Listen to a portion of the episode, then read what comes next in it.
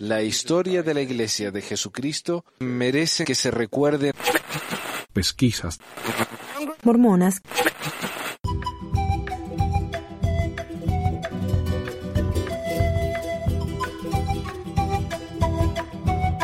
Eh, bienvenidos entonces al programa 260 y algo, no sé qué, de Pex de Mormón, del primero de noviembre de 2020. Y hoy tenemos con nosotros a, a Cintia. Gracias por eh, estar con nosotros, Cintia. Gracias por invitarme. Y la invité para que hablemos acerca de, de un capítulo de un libro que me recomendaron hace un tiempo y que trate de hacer un programa sobre esto y que al final fue un, un fiasco porque el internet no me ayudó. Y es el capítulo 15 del libro Doctrina de Salvación de Joseph Fielding Smith, compilado por su yerno Bruce R. McConkie. Y este, este capítulo me parece interesante porque habla mucho acerca de, de los males que están afligiendo a los, a los pobres santos acá en, en Sion y también acerca de los apóstatas. O sea, está hablando acerca de todos los males del mundo que nos están plagando y me parece tan revelador. O sea, esto del año del, del vicio, ¿no? O sea, viejísimo esto. Tiene muchos de los discursos citados en este capítulo vienen de, una, de un discurso en la conferencia de 1916 y otro de 1930 y creo que es 36. Eh, entonces es otra cosa, ¿no? Pero el hecho de que este libro todavía se vende en, en el Desert Book y en los, no sé, en los centros de distribución. Ah, entonces me parece curioso a mí, ¿no? Que la iglesia todavía sostenga estas cosas. Así que yo voy a ir leyendo algunas de las secciones que más me gustaron, que son casi todas en realidad. Así que no sé, por eso digo, también no vamos a tener llamadas porque es largo lo de hoy y no sé si, no va, si voy a tener que hacer más de un programa con esto. Ah, antes de, quiero leer un par de mensajes. A ver, dice, hola, soy Alfonso, saludos brasileños. Hola, Manu. Desde Buenos Aires, de Guayaquil, ah, desde Chile, California, San Lorenzo, San Francisco, Argentina. Feliz Día de los Muertos. Ah, sí, feliz Día de los Muertos a todos. Eh, buen día, solo recordarle a los casa ex mormones que perdieron el debate. sí, ¿ya entregaron la página? ¿No sabes? No, no, no le entregaron. De todas Ah. formas, se les ha dicho que, que para que sea un poco más justo, eh, pueden venir aquí y, y hablar, Sí, que hablen. debatir, Eh, debatir.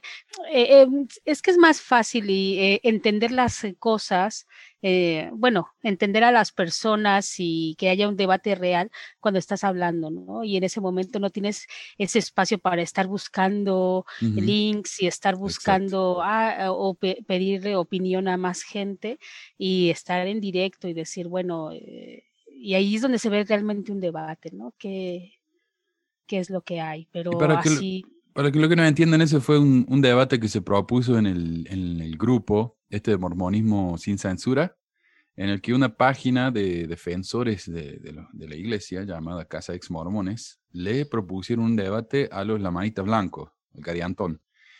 Y lo hicieron por escrito. Y eso me parece un poco extraño, nunca había visto un debate así. Pero eh, lo que hizo el Casa Ex Mormones fue básicamente copiar y pegar cosas de los sitios de la iglesia y después compartir su testimonio y con eso la cerró. Y dijo que si perdía el debate iba a entregar su página.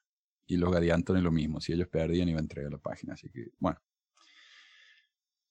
Ah, esa fue la situación con eso. Y vino acá al, al- al- a este canal la semana pasada a, a insultar a todos, decir que nos iba a tomar nota y hablar a nuestro presidente de estaca y después de- lo negó. Hace rarísimo eso, no sé.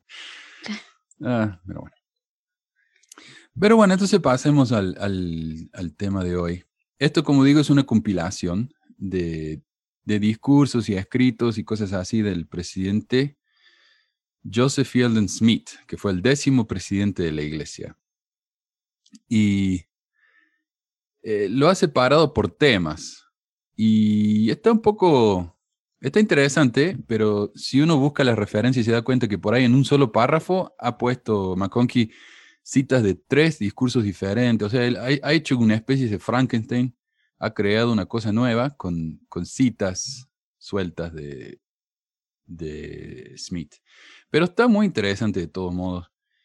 Eh, como digo, me, me parece digno para un, para un tema. Ah, dice, por motivo del amor de las cosas del mundo y la influencia incitante de los poderes de las tinieblas, nosotros, refiriéndome a la gente cristiana en general, nos hemos apartado del camino recto que conduce a la vida, del cual nuestro Señor ha dicho que son muy pocos los que lo hallan, porque aman las tinieblas más que la luz, ya que sus obras son muy malas. Bueno, y así empieza el capítulo, ¿no? Y ahí es como que presenta el tono del capítulo. Ah, bueno, aquí mismo en esta ciudad, Salt Lake City, que en un tiempo efectivamente fue una ciudad de los santos, pero que ya no lo es, se puede encontrar todo género de abominación e iniquidad. Las ideas, teorías, las modas e impiedad del mundo, sus pecados y prácticas inicuas se pueden, se pueden hallar, dice Bailer, se pueden hallar dentro de los límites de nuestras ciudades. Eh, los pecados y abominaciones mundanas de esta generación amenazan a este pueblo, el cual se halla bajo solemnes convenios de guardar los mandamientos del Señor. A muchos de nosotros estamos expuestos a ser descarriados, a menos que vigilemos cuidadosamente y nos protejamos con todo medio de que podemos disponer. Y bueno, está tan, eh, tan ominoso, ¿no? tan, tan siniestro todo lo que habla. Y yo digo, ¿cuáles serán los grandes pecados que tiene Salt Lake City? Así que vamos a hablar de eso. Y cuando tenga un comentario, Cintia, avísame. Adelante nomás. Sí, no, bueno, a ver, del principio, es, eh, empieza por motivo del amor de las cosas del mundo y la influencia incitante de los poderes de las tinieblas, ¿no? Pero esto de motivo del amor de las cosas del mundo, eh, está hablando acerca de, mm, sobre todo, la, eh, hay que posicionarse en la, en la época de, cuando se está hablando, ¿no? Que es a principios de, del siglo XX. Y, y cómo empieza, este libro se escribió en los años 50, más o menos. Y lógicamente hace una recopilación, pero él también pone sus cosas, ¿no? y está hablando pues básicamente de eso, ¿no? Después de la guerra, de las dos guerras que, que hubo a principios de, del siglo XX, pues después hubo un repunte de, de, la economía en Estados Unidos. Y eso, este, gracias a eso, pues eh, las, eh, los jóvenes pues ya no, ya no tenían que trabajar para ayudar en la familia, entonces buscaban pues divertirse, ¿no? Y es cuando empieza el, este, el rock and roll, antes del rock and roll era el rhythm and blues o algo así, y es muy parecido, es muy parecido. Y claro, ese tipo de bailes y demás, que más adelante se va a hablar de ello, este, pues son esas cosas del mundo, ¿no? Eh, la moda, este, la música, este, el cine, todo ese tipo de cosas es lo que estaba pues invadiendo prácticamente todo, ¿no? Ahora es internet, otras cosas. Entonces está, pues eso, son las cosas del mundo, ¿no? Lo que nos está desviando. Exacto. Y, es un buen punto eso de, la música, porque habla muchísimo acerca de la música, de los bailes. Y sabes que yo como, como misionero me acuerdo que visitamos a gente ahí en Chile que eran, no sé si pentecostales, no sé qué iglesia eran, pero ellos no podían bailar. Y la gente nos criticaba a nosotros que no podíamos bailar, no podíamos jugar fútbol. Le digo, no, eso no somos nosotros. Y sin embargo, acá es casi como que, que este hombre eh, está poniendo a los mormones casi en el mismo eh, sí. En el mismo lugar que esa, que esa religión, porque la manera en que se critica, bueno, a él le gusta mucho el deporte, parece. Y está esta teoría también ah, entre los mormones de esa época y a muchos ahora también, de que si uno cría a los hijos con ejercicio y trabajo duro, el hijo no le va a salir delicado y supuestamente no le va a salir gay, que es una gran abominación también. Y yo no sé si eso tendrá algo que ver, pero él habla mucho acerca del ejercicio, del, trabajo duro y todo eso. Mm. Dice, los pecados y abominaciones mundanas de esta generación amenazan a este pueblo. Ya lo dije. Ok, bueno, paso al siguiente. Hoy es domingo, el día de reposo, y sin embargo, en esta ciudad, los teatros, cines y centros de diversión siguen operando hasta más no poder, como lo hacen en todo día de reposo durante el año, por motivo del egoísmo de los hombres y su desprecio del mandamiento del Señor de obedecer su ley y santificar su día. Entonces, claro, es uno de los grandes males que nos está acechando en estos días, que el día de reposo, el domingo, eh, los centros de diversión están abiertos. y yo estaba curioso qué maldades se refería Lasmir en esta cita, ya que está bastante sacada de contexto. ¿no? Un párrafo solo, como digo, a veces tiene tres discursos diferentes. Pero este discurso este en específico es de 1916. Y Smith nos da otro ejemplo de las maldades del mundo a las que los santos están cediendo. El baile, los juegos de naipe, y este es un resumen de lo que va a ser el capítulo este. Ah, el baile, los juegos de naipes, las risas excesivas, etc. Este capítulo va a hablar más de esas cosas más adelante, pero algo que menciona el discurso y que no se, que no se incluye aquí en este capítulo es su queja de los jóvenes que andan en coche tarde en la noche. Eso, eso es una gran queja de él eh, en ese discurso. Según Smith, yo vivo en una de las calles, eh, Joseph Fielding Smith, el décimo presidente de la iglesia, me pregunta ahí quién dice esto. Yo vivo en una de las calles principales de esta ciudad y estoy perturbado, lo mismo que mis vecinos al escuchar la risa escandalosa y las bromas procaces de los hombres y mujeres parranderos mientras manejan borrachos por nuestra calle. Y juzgo que están borrachos porque no pienso por un minuto que alguien sobrio podría comportarse de una manera tan vergonzosa como ellos lo hacen. No creo que estos que hacen eso sean santos de los últimos días. Por supuesto que no lo son. bueno. Sí. Mucho Ah, da, por supuesto. Aquí, por ejemplo, este, por donde yo vivo hay varios, muchos bares. Yo puedo decir que sí, que están borrachos y drogados y pasan con las motos a- dando arrancones. Es muy molesto. A ver, yo lo entiendo que es muy molesto, pero, pero igual solamente les gusta pues tunear sus coches, ponerles ruido para que se escuche Ujú. como que fueran más potentes. Pero bueno, no Pero- puedes decir pero que en- están borrachos por eso. Pero en 1916, me imagino lo. Bueno, me imagino que los coches sido ¿Qué mucho coches más ruidosos. serán? Mucho más ruidosos. Y un modelo T, no sé. Ah, o, un, Esos que le dabas vuelta ahí adelante, ¿no? El- con la manivela. o un carro con caballo, no sé.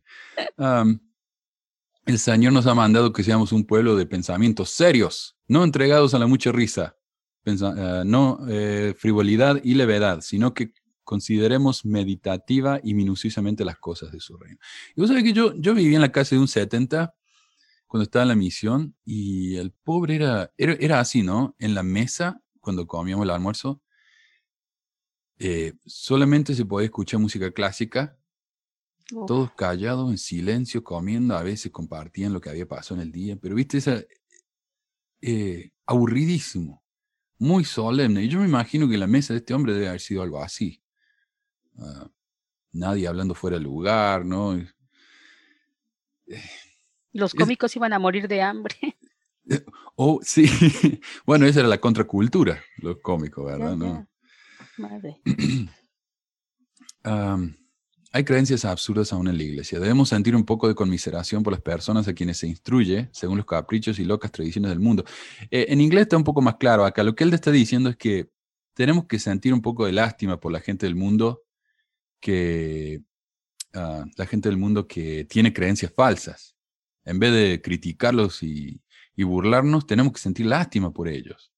Pero a pesar de ello, dice, sí, dice, según los caprichos y locas tradiciones del mundo, cuando descubrimos cuán tenazmente los miembros de la iglesia se aferran a conceptos absurdos, a pesar de todo lo que está escrito.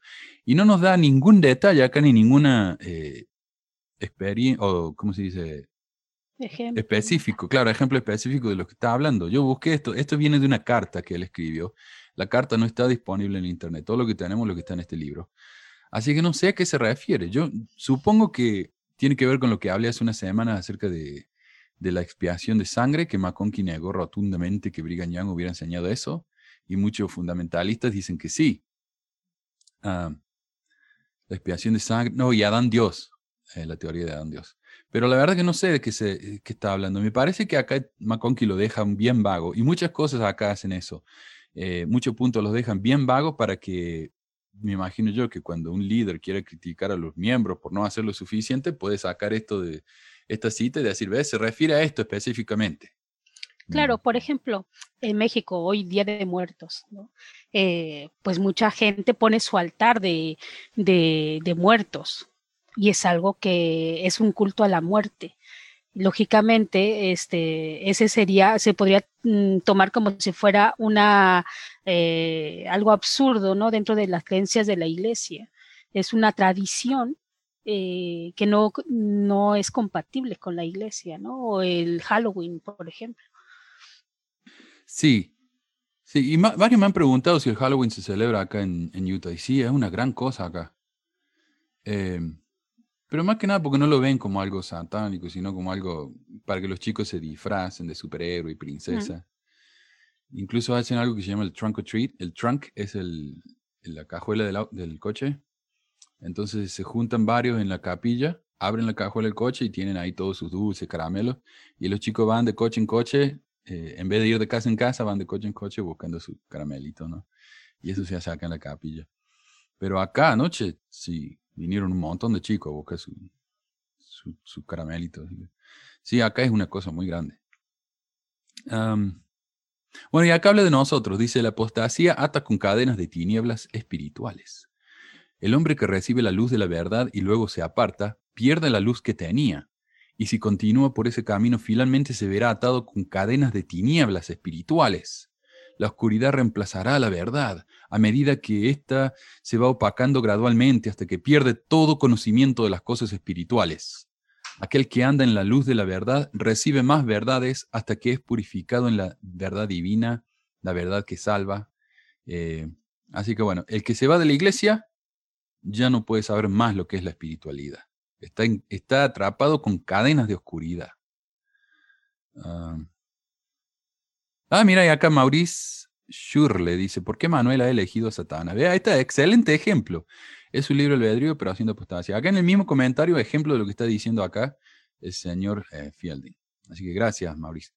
Y acá tengo una cita en ese discurso que dije de 1916. El primer discurso de esa conferencia fue dado por el Papa de Joseph Fielding Smith, Joseph F. Smith. Y él habló de algo similar, diciendo, mantengo por lo tanto que no hay una gente que profese ser creyentes en la divina misión de Jesucristo, que son más devotos, sincera y consistentemente creyentes en Cristo que los santos de los últimos días, y que no hay una gente en todo el mundo que merezca más el título de cristianos que los santos de los últimos días. O sea, solamente los, los mormones viven la espiritualidad, saben lo que es la espiritualidad y realmente creen en Cristo. El resto están atrapados en cadenas de oscuridad. Y dicen que respetan a todas las religiones, ¿verdad? Pero decir algo así es tan insultante. Eh, me parece a mí. Muy similar a lo que dijo José Smith, que, ¿cómo era? Que con sus bocas, las otras religiones con sus bocas siguen a Dios, pero sus corazones están lejos de Él y eso. ¿no? Dice, los hombres impíos difaman a las autoridades de la iglesia. Es cosa seria que miembros alguno, que miembro alguno de esta iglesia levante su voz contra el sacerdocio o lo manifieste irrespetuosidad. El Señor no lo tendrá por inocentes y así lo ha prometido y lo cumplirá parece ser herencia de los impíos, de los fanáticos, de aquellos que aman la iniquidad, sentarse para juzgar y colocarse como dictadores, diciendo lo que han de hacer y lo que han de decir las autoridades de la iglesia. Acusan a esos estos hermanos de todo género de iniquidad, disimulo, falsedad, e intentan ocasionar una división entre ellos y aquellos a quienes presiden toman para sí la prerrogativa de decir cuál será y cuál no será la doctrina de la iglesia, y cuál será y cuál no será el gobierno de la iglesia cuando esto nada les incumbe. O sea, criticar a los líderes, dice él, es ser un fanático. Pero seguirlos ciegamente no. Impío, fanático o que amas la iniquidad. Aman la iniquidad. Increíble fanáticos, yo, yo, yo creo que habla acerca de los que ya están dentro de la iglesia y que, y que todo quieren seguirlo al pie de la letra. Y si algún líder se sale de eso, entonces ya lo criticas, ¿no? Este, y los impíos, pues los que hemos dejado la religión o que eh, cometemos eh, alguna cosa mala, porque para él todos los que, eh, todos los que dejan la iglesia es que son pecadores. Bueno, pero acá simplemente está hablando de los que critican a los líderes. O sea, e, e, está hablando de que los líderes están en una situación en la que no se los puede criticar para nada, están fuera de todo tipo de crítica. Eh, y eso ya, es, eso ya es adoración al líder. Eso me parece a mí es blasfemia, ¿no? Idolatría. Sí, este párrafo me recordó a, al obispo este que excomulgaron, que hablaba acerca de los niños, ¿no? que entrevistaban eh, los, los, obispos y que les hacían preguntas que no, que no tenían que hacerles. Ahora mismo se me ha oído el nombre de, del obispo. Exobispo. Sam Young. Sam Young, de Sam. Y que, claro, ellos decían, eh, si tú les dices este, que están haciendo una cosa mal, no solamente a, los obispos que, entrevistaban, sino a toda la iglesia, porque ella es la que, este, los líderes de la iglesia son los que tienen que decir cuáles son las pautas para hacer una entrevista a niños y a jóvenes, ¿no? A, menores de edad. Entonces, pues lo que se busca, eh, estas personas que, que se lo dicen a, los líderes, eh, primero se lo dirán este, a sus líderes cercanos, no les hacen caso, pues ya van más, más allá, este, pues lo que se buscan es la excomunión, por tratar de, de eso, de decir qué, qué doctrina tiene que cambiar la iglesia o qué doctrina tiene que seguir la iglesia. ¿no? También la, la, de, la de las eh, Ordained Women, no, ahora mismo tampoco me acuerdo cómo se llama. Eh, igual, excomunión, porque tú no tienes que decirme si tengo que darle o no el sacerdocio a las mujeres. Y yo he hablado acá también de, de una carta que le mandó el, el Papa de Mitt Romney, el, eh, era creo que era gobernador Romney, le mandó a un líder de la iglesia diciendo ¿no? que, que, teníamos que empezar a aceptar a los negros en la iglesia y en el sacerdocio. Y el líder le, le escribió de regreso diciendo que él no tenía ningún derecho a decirle a los líderes lo que tenían que hacer y lo que no. O sea, estamos hablando de ese tipo de cosas, ¿verdad? No estamos diciendo, hey, eh, dejen de enseñar que Dios es, es uno, una persona de carne y hueso. No estamos diciendo, dejen de enseñar que hay que bautizarse, como dice él acá. Eh, no, la, gente está pidiendo más aceptación, más tolerancia, inclusión, y eso a él no le gusta. A los líderes no hay que decirles lo que tienen que hacer. Nunca. Y dice, Porque la revelación tienen que hacerla ellos, no los demás. Y sí, claro.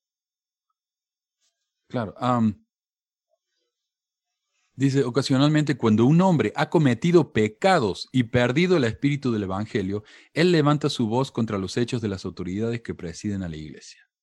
Los impugna, los juzga y los condena. Quisiera dirigir la voz de amonestación a todos estos que son miembros de la iglesia y decirles que más vale que se arrepientan y se vuelvan al Señor, no sea que sus juicios desciendan sobre ellos, no sea que pierdan la fe y sean apartados de la verdad.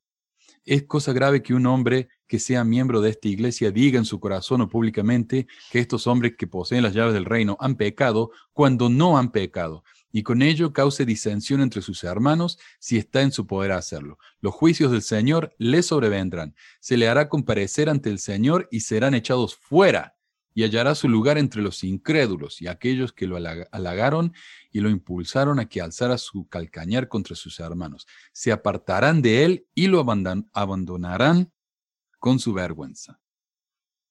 Y, perdón.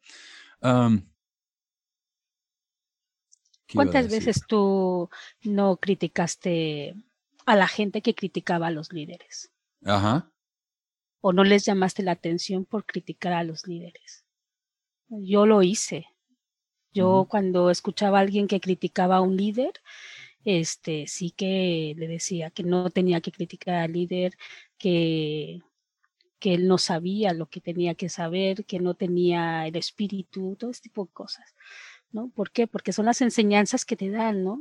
Es ese control que tú tienes y que te obliga a llamarle la atención a la persona que está haciendo esto. Estaba en silencio. Ajá. Exacto. ahora, lo, que me interesa, lo que me llama la atención a mí es que este tipo de mensaje ha venido haciendo desde hace tanto tiempo. De hecho, acá, parte de lo que leí de esta, de esta cita, él está leyendo Doctrina y Convenio 121.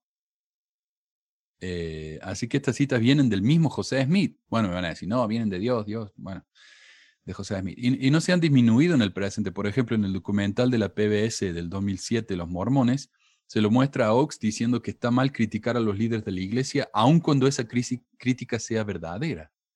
Por otra parte, como decías vos acerca de las excomuniones, el manual de instrucciones para obispos y presidentes de esta sección 6.7.3, para que los que no me crean pueden ir a revisar, un concilio disciplinario, el proceso por el cual un miembro puede ser excomulgado, debe llevarse a cabo. Y hay tres secciones. Cuando un eh, consejo disciplinario no debe llevarse a cabo, cuando puede llevarse a cabo y cuando debe llevarse a cabo.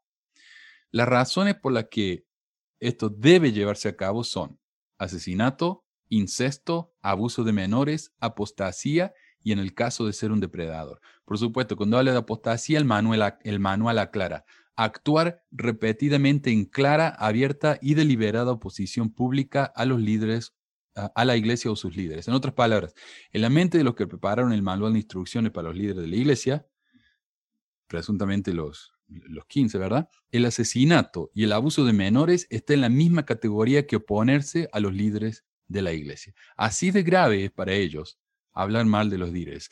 Y con razón uno, cuando alguien dice algo ligeramente crítico de algún líder, uno se espanta en la capilla. Yo me hubiera espantado, como decimos, y lo hubiera corregido. O al menos lo hubiera juzgado en silencio, pero sí.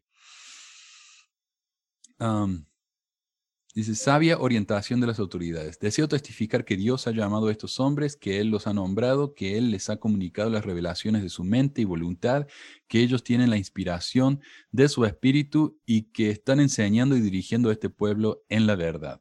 Tal es la convicción de todos santos los últimos días, que con su corazón estima el Evangelio. Uh, y, yo vi un, meme una vez que decía, ¿no es curioso que los hombres que se llaman a ellos mismos la voz de Dios.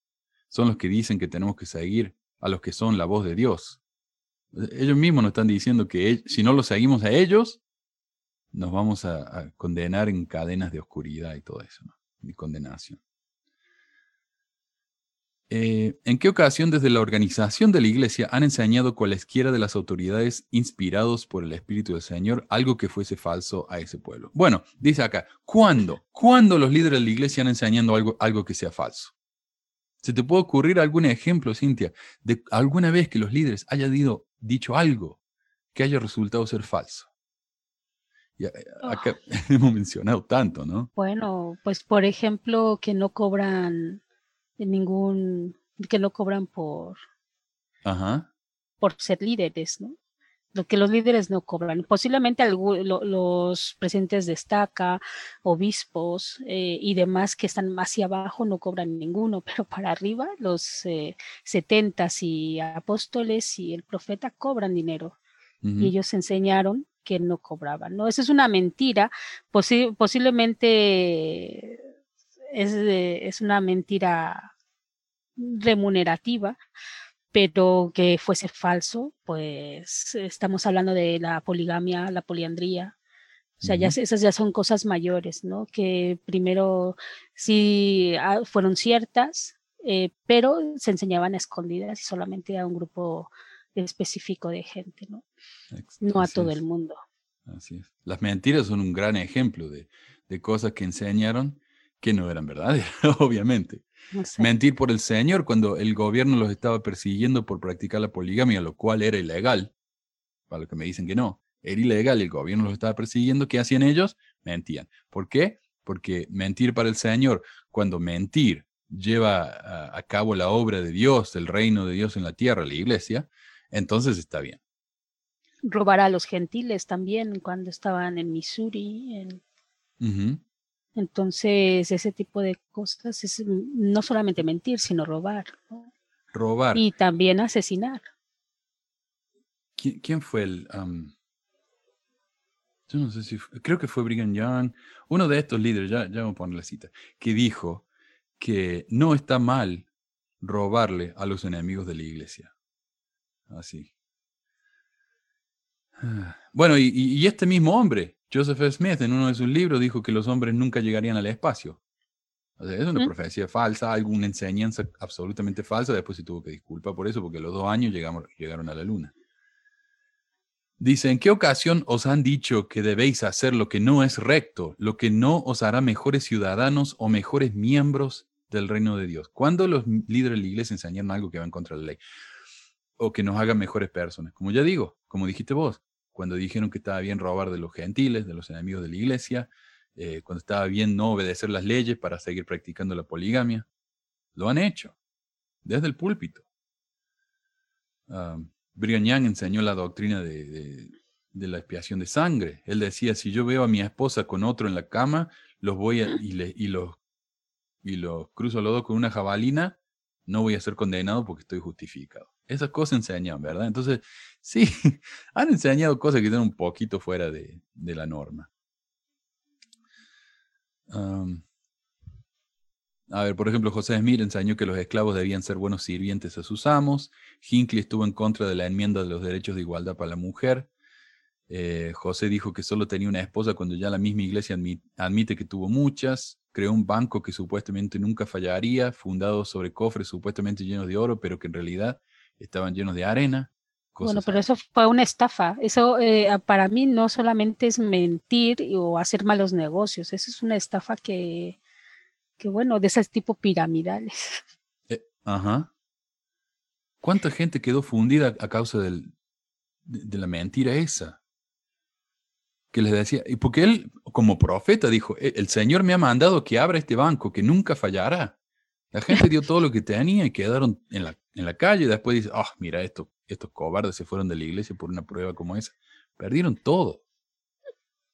O sea, él tu, ellos tuvieron y, luego el, sí, pero luego el caso es que abajo dice, eh, ¿cómo sea? Vosotros no podéis ni puede hombre alguno indicar con justicia la ocasión en que cualquiera de ellos haya intencionadamente declarado algo que fuese contrario a los principios de rectitud.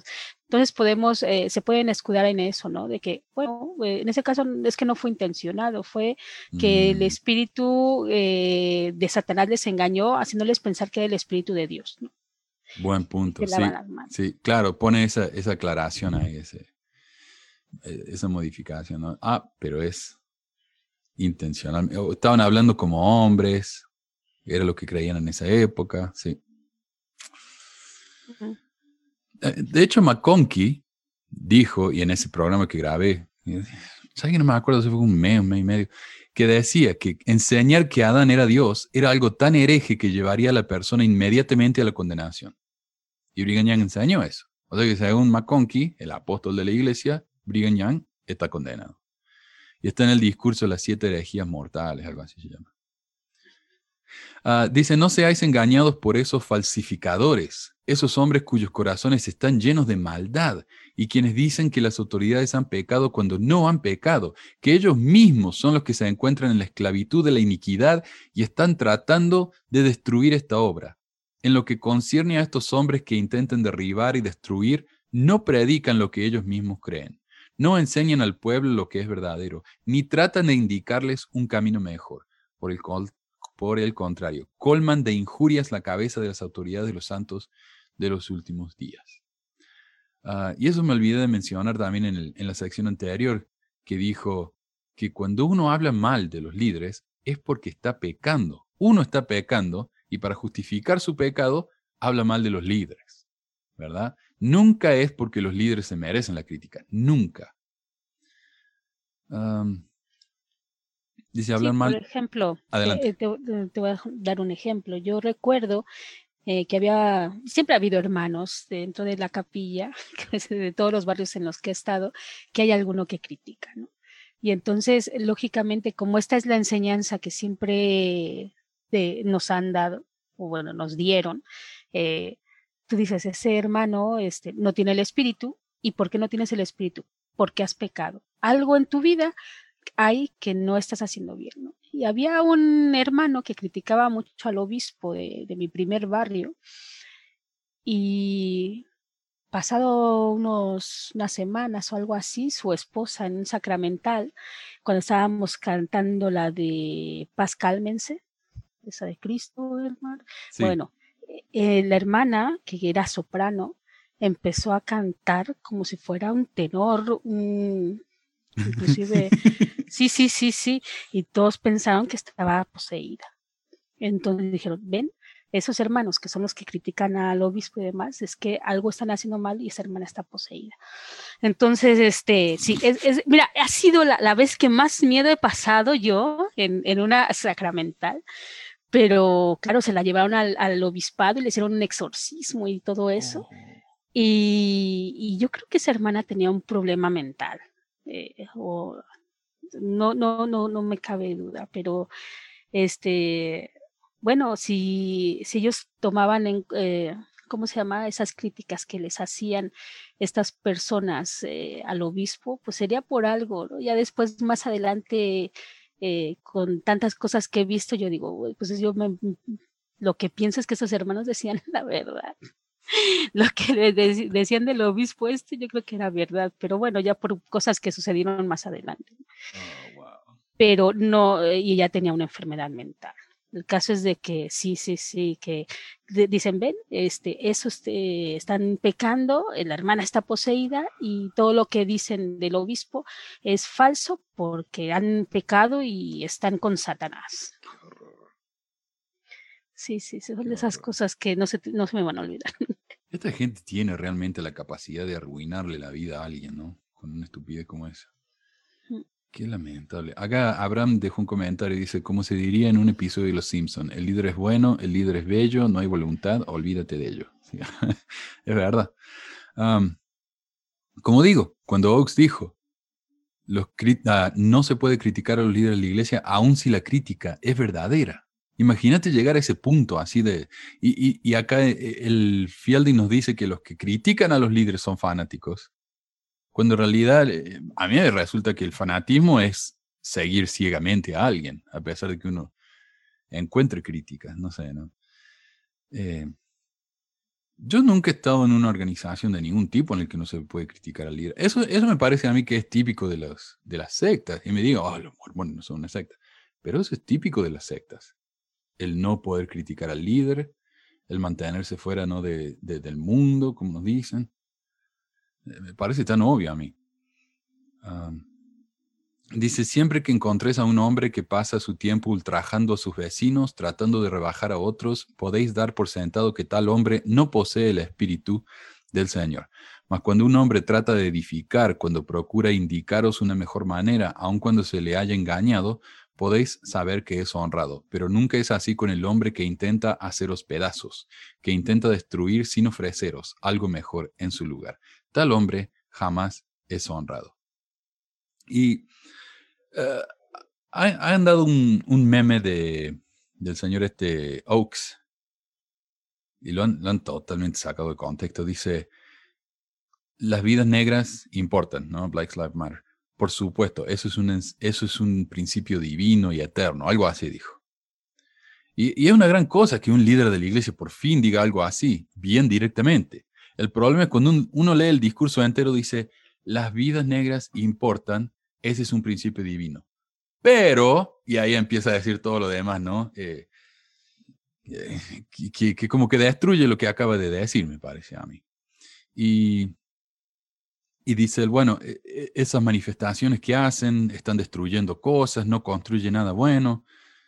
Obviamente estos hombres no quieren escuchar lo que esos grupos críticos tienen para decir, o se darían cuenta que sí tienen algo para ofrecer, como lo que dijiste vos de Ordained Woman. Oh, esas mujeres simplemente quieren destruir, quieren venir y cambiar las cosas.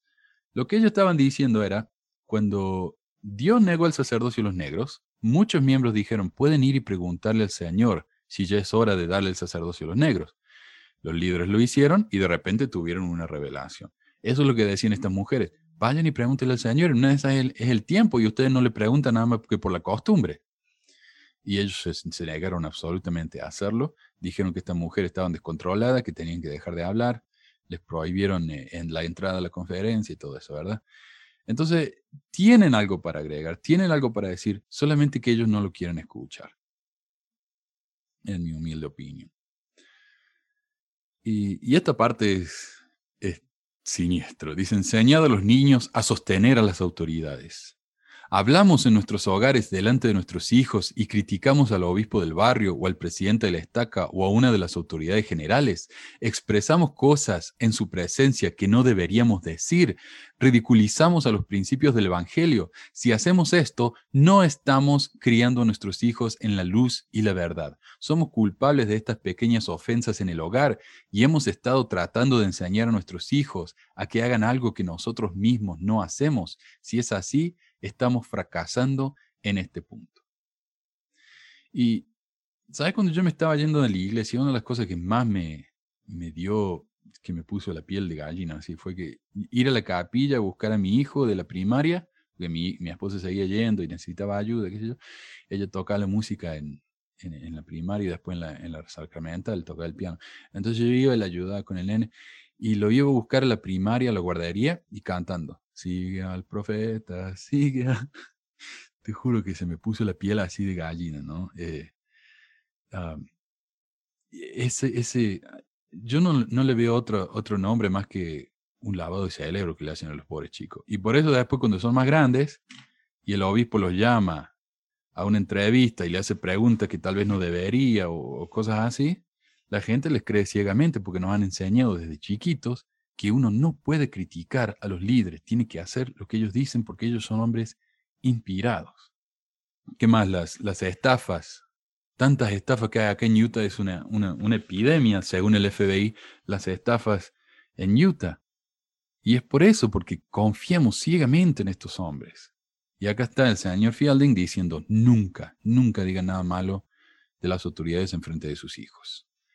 Yo dentro de la iglesia eh, tuve diferentes llamamientos, pero el que más siempre fue en la primaria. Yo creo que pasé muchísimo tiempo, de, casi desde los 19 años, en la primaria y aquí eh, en España igual. Y tú dices, ¿cómo se, cómo se entera la gente de que los niños, este, de que los padres hablan en frente de los niños de los líderes, ¿no? Mira, yo cuando estaba en México, había otra, familia, ellos eran muy inteligentes, esta, esta pareja, tenían sus hijos y, y ellos eran muy fieles, yo creo que hasta la fecha. Y a veces les daba por, por hablar de los líderes y decírselos también en su cara, ¿no? Yo creo que eran muy francos. Y una vez eh, uno de sus hijos, eh, en la clase de la primaria, este, dijo algo del obispo que teníamos, que, que era muy blandengue. Y yo digo, ¿perdona? Les digo, ¿tú de dónde sacas eso? y lógica, me digo, a que estás escuchando las conversaciones de tus padres. Vamos, este, se lo comenté a su madre eh, y, claro, a ver, eh, te enteras de que los padres hablan de los líderes, pues delante de los chavales, pues de esta manera, ¿no? Y, y claro, tratar de, de que eso no suceda estando en una casa comiendo, por ejemplo, pues es un poco difícil. Pero sí, este, pues, pues eso, que a mí me sentó muy mal porque, claro, el obispo, yo le, eh, el obispo de, ese momento eh, es una bellísima persona y, y a mí me sentó como una patada que dije al chaval eso y sí que le reclamé a la, a la madre y yo dije, digo, no estén hablando de los líderes, este, y mucho menos frente a los chavales. Y ya está, pero es como te digo, yo antes era, pues, eh, podríamos llamarle fanática, pues sí, fanática. Eh, se, me, consideraría mormonazi, sí, porque yo seguía toda rajatabla. Y si alguien hacía algo que se saliera, pues a criticarle, o más bien en vez de criticarle, decírselo en la cara. Pero bueno, sí que, sí que pasa mucho esto de hablar eh, mal de la gente y de los líderes delante de los niños.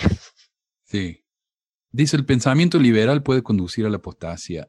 cuando dice pensamiento liberal, la versión en inglés de esto se refiere a tener una mente abierta. Open-mindedness, broad-mindedness. Así que me parece un poco que puede resultar un poco confuso esto para el lector eh, hispano. Cada vez que dice liberal se refiere a mente abierta. Quiero que, dejar eso en claro. Quisiera por unos momentos ofrecer un corto número de observaciones con respecto al asunto de la tolerancia y el pensamiento liberal. Eh, es tanto lo que oímos en estos días acerca de ser tolerantes y de pensamientos liberales, supongo que el mundo jamás sabrá cuántos crímenes se han cometido debido a la falsa interpretación y falta de comprensión de esos términos. Satanás es muy liberal en sus pensamientos, extremadamente liberal en tanto que pueda conseguir que la gente haga lo malo y evite la verdad. Enseñará cualquier clase de teoría, principio o doctrina si no concuerda con las cosas fundamentales de la vida, a saber, el Evangelio de Jesucristo. Está dispuesto hasta a enseñar algunas verdades si puede mezclar esas verdades con el error. Y el enseñar el error con la verdad, desviar a los hombres. Es como dicen ellos, eh, filosofías de hombres mezcladas con las escrituras. Hasta tal grado llega su libertad de pensamiento y así fue como ocurrió la apostasía en la iglesia primitiva. Ah, si hay, un dicho que dice, no, sean, no tenga la mente tan abierta que se le va a caer el cerebro, ah, cosas así, ¿no? Eh, son advertencias en contra de tener su propia opinión, me parece a mí lo que se refiere acá.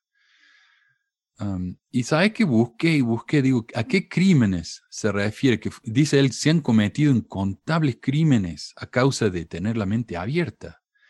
Y busqué, ¿no? Encontré el discurso. Este es un discurso de 1936, pero no sé a qué se está, a qué se está refiriendo, no aclara nada. Incluso cuando leí el discurso entero, no aclara nada. Solamente sigue repitiendo que Satanás se enseña que la gente no se debe bautizar. Pero eso no es un crimen. Y, en mi opinión, Smith aquí es vago a propósito porque si diera ejemplo específico, la audiencia se daría cuenta de lo que está diciendo.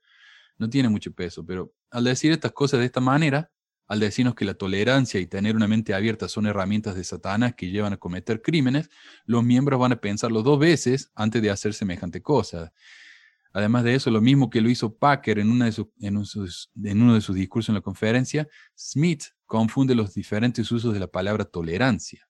Obviamente para cualquier persona común significa aceptar a alguien que es diferente, ¿no?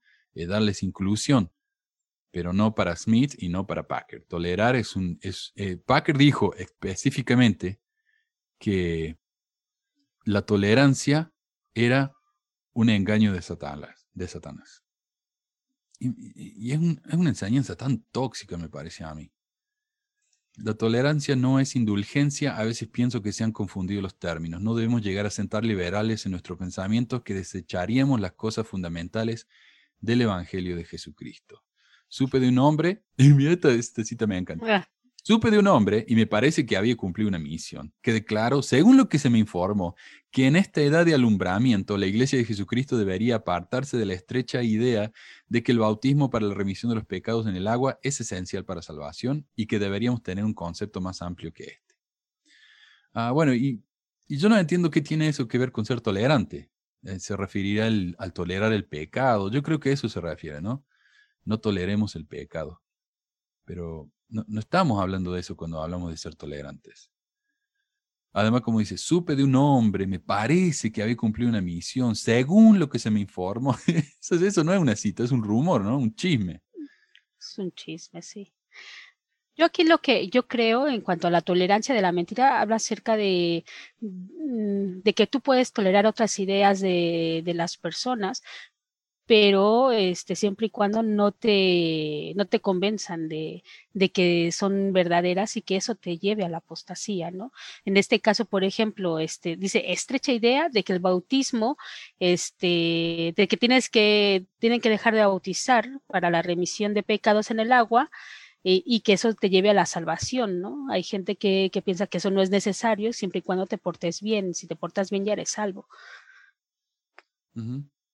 pero claro, lógicamente con respecto a la iglesia, tú tienes que seguir un procedimiento, ¿no? El arrepentimiento, bautismo, imposición de manos, después eh, eh, casarte, bueno, entrar al templo, investiduras, casarte, para poder lograr la salvación, ¿no? Tienes un camino. Entonces hay gente que dice, no, ¿para qué tanto rollo, no? Si solamente comportarte bien te llega.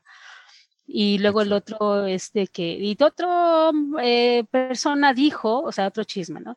De que mm, eh, no es necesario creer en un, en un Dios en forma de hombre, ¿no?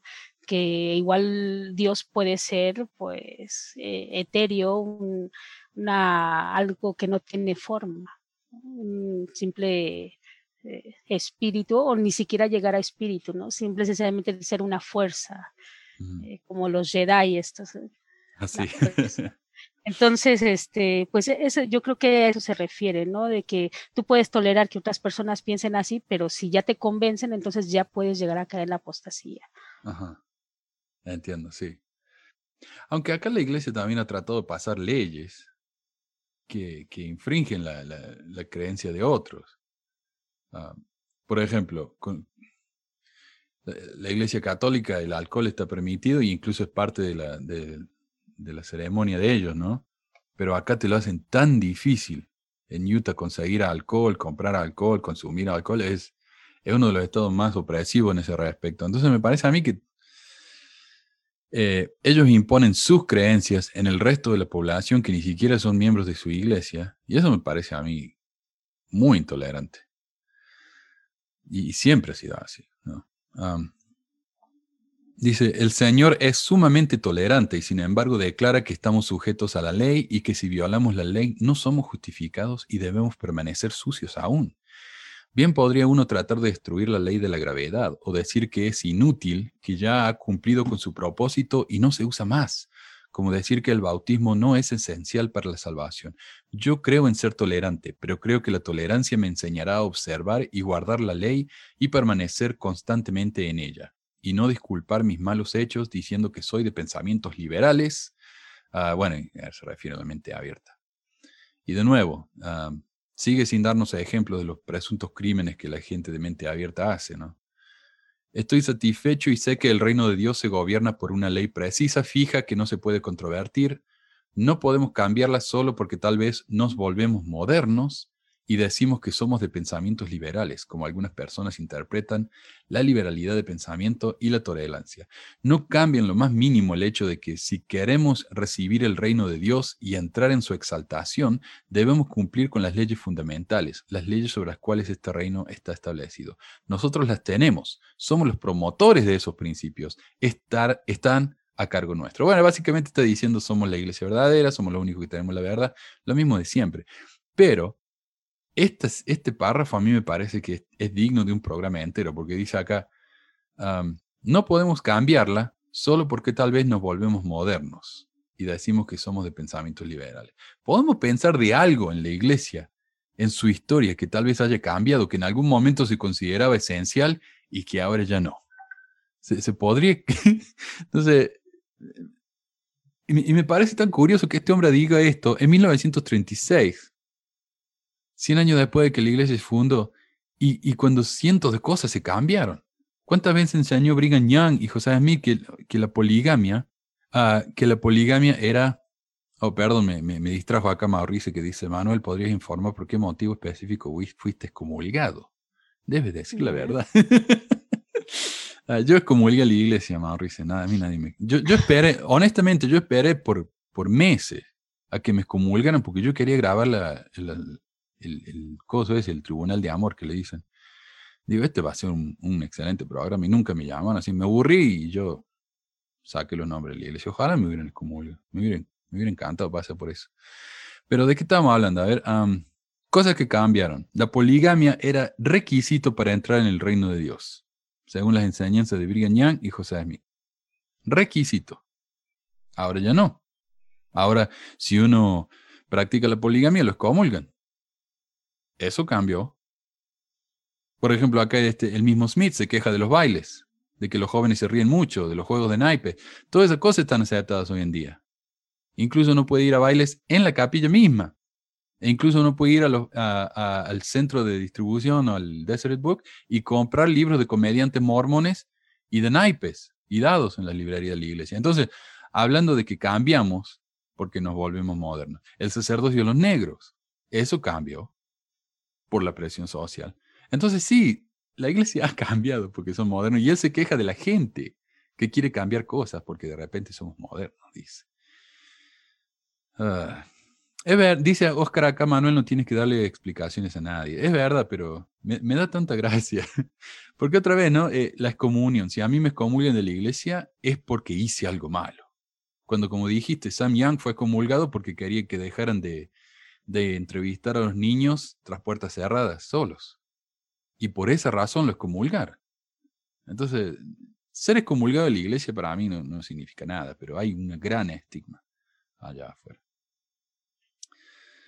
Bueno, cosas que cambian en la iglesia. Pero válgame, el mundo entero debería venir a nosotros con un canto de gozo sempiterno, cantando sus hosanas para aceptar la verdad pero a veces me pregunto si no estamos recalcando un poco más de lo que deberíamos el hecho de que hoy nos están recibiendo con bondad.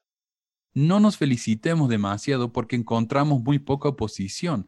Yo veo un peligro en ello, pero sigamos guardando los mandamientos del Señor con humildad y verdad y enseñando al pueblo los principios correctos, trayéndolos a nosotros mediante nuestra manera de vivir, así como por medio de nuestros preceptos. Entonces, ¿te das cuenta de lo que está diciendo acá, Cintia? Sí. Eh, sí, sí, o sea, me doy cuenta. Dice, eh. no nos felicitemos porque la gente no nos critica, nos están aceptando bien. Eso es un Claro. peligro. Sí, a ver, cuando, si se supone que tú tienes unas normas, una forma de ser, y entonces eh, la gente del mundo, vamos a llamarle así, que es como le llama a él, eh, no te critica y, a- y al contrario te aplaude, como si, el enemigo al que tú consideras el enemigo te está aplaudiendo, es que estás haciendo lo que ellos quieren que hagas, ¿no?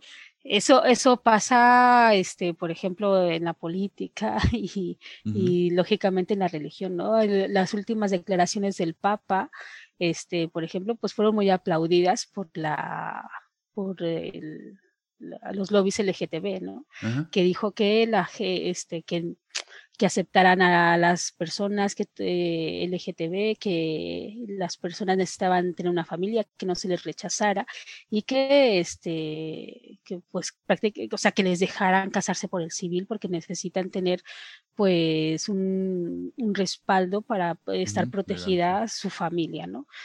Y pues se le aplaudió. ¿Qué es lo que pasa? Que las, la, si le aplauden es que ya se está alejando de lo que antes predicaban y lógicamente está aceptando que, que, que los cambios eh, se, se están produciendo, ¿no?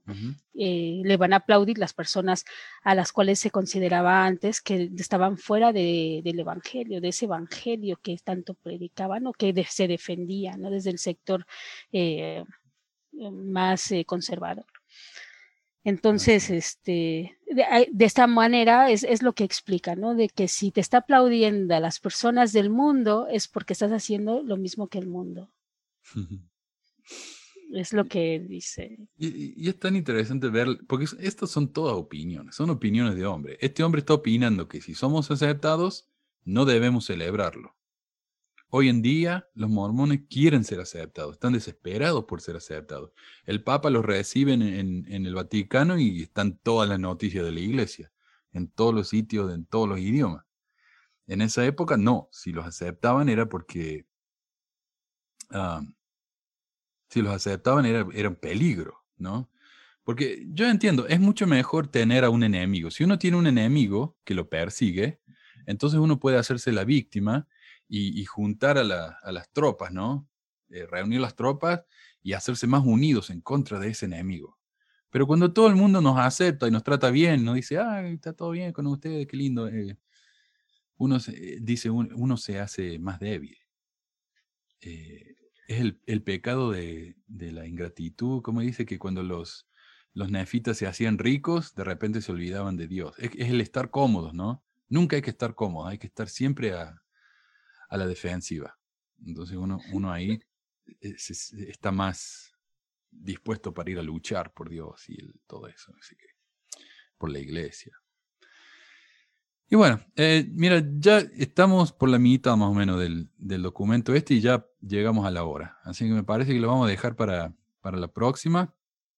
Al resto, si te parece bien, a Cintia, muchísimas gracias por tu ayuda. Que realmente, ¿sabes qué? Es lindo tener a alguien más porque a mí me parece que aburre escuchar a una sola persona hablando sola. Además que agregas tanto a lo que, a lo que uno puede compartir acá, ¿no? Así que si te parece bien, dejamos el resto para la próxima. Y les agradezco a todos acá los que han estado mirando y que- compartiendo. Gracias a... Solamente tuvimos un... Un, un, mormón que, que vino a trolear, pero lástima. Ojalá hubiera más. Estaría más entretenido. Sí, bueno, sería Necesitamos bueno un que, enemigo. Necesitamos un enemigo. sería bueno que entraran y que, y que hablaran, pero luego la mayoría solamente escriben eh, eh, sus insultos y después no son capaces de, de hablarlo y de debatirlo. Ajá. ¿Por qué te excomulgaron? ¿Qué hiciste? Nunca te enfoques en las ideas de la persona, solamente enfócate en, en criticar a la persona en sí, no su mensaje. Pero bueno, gracias Cintia, Bueno, pues hasta luego, hasta la próxima. nos vemos y gracias a todos. Estamos cortando ahora, ¿ok? Adiós gente.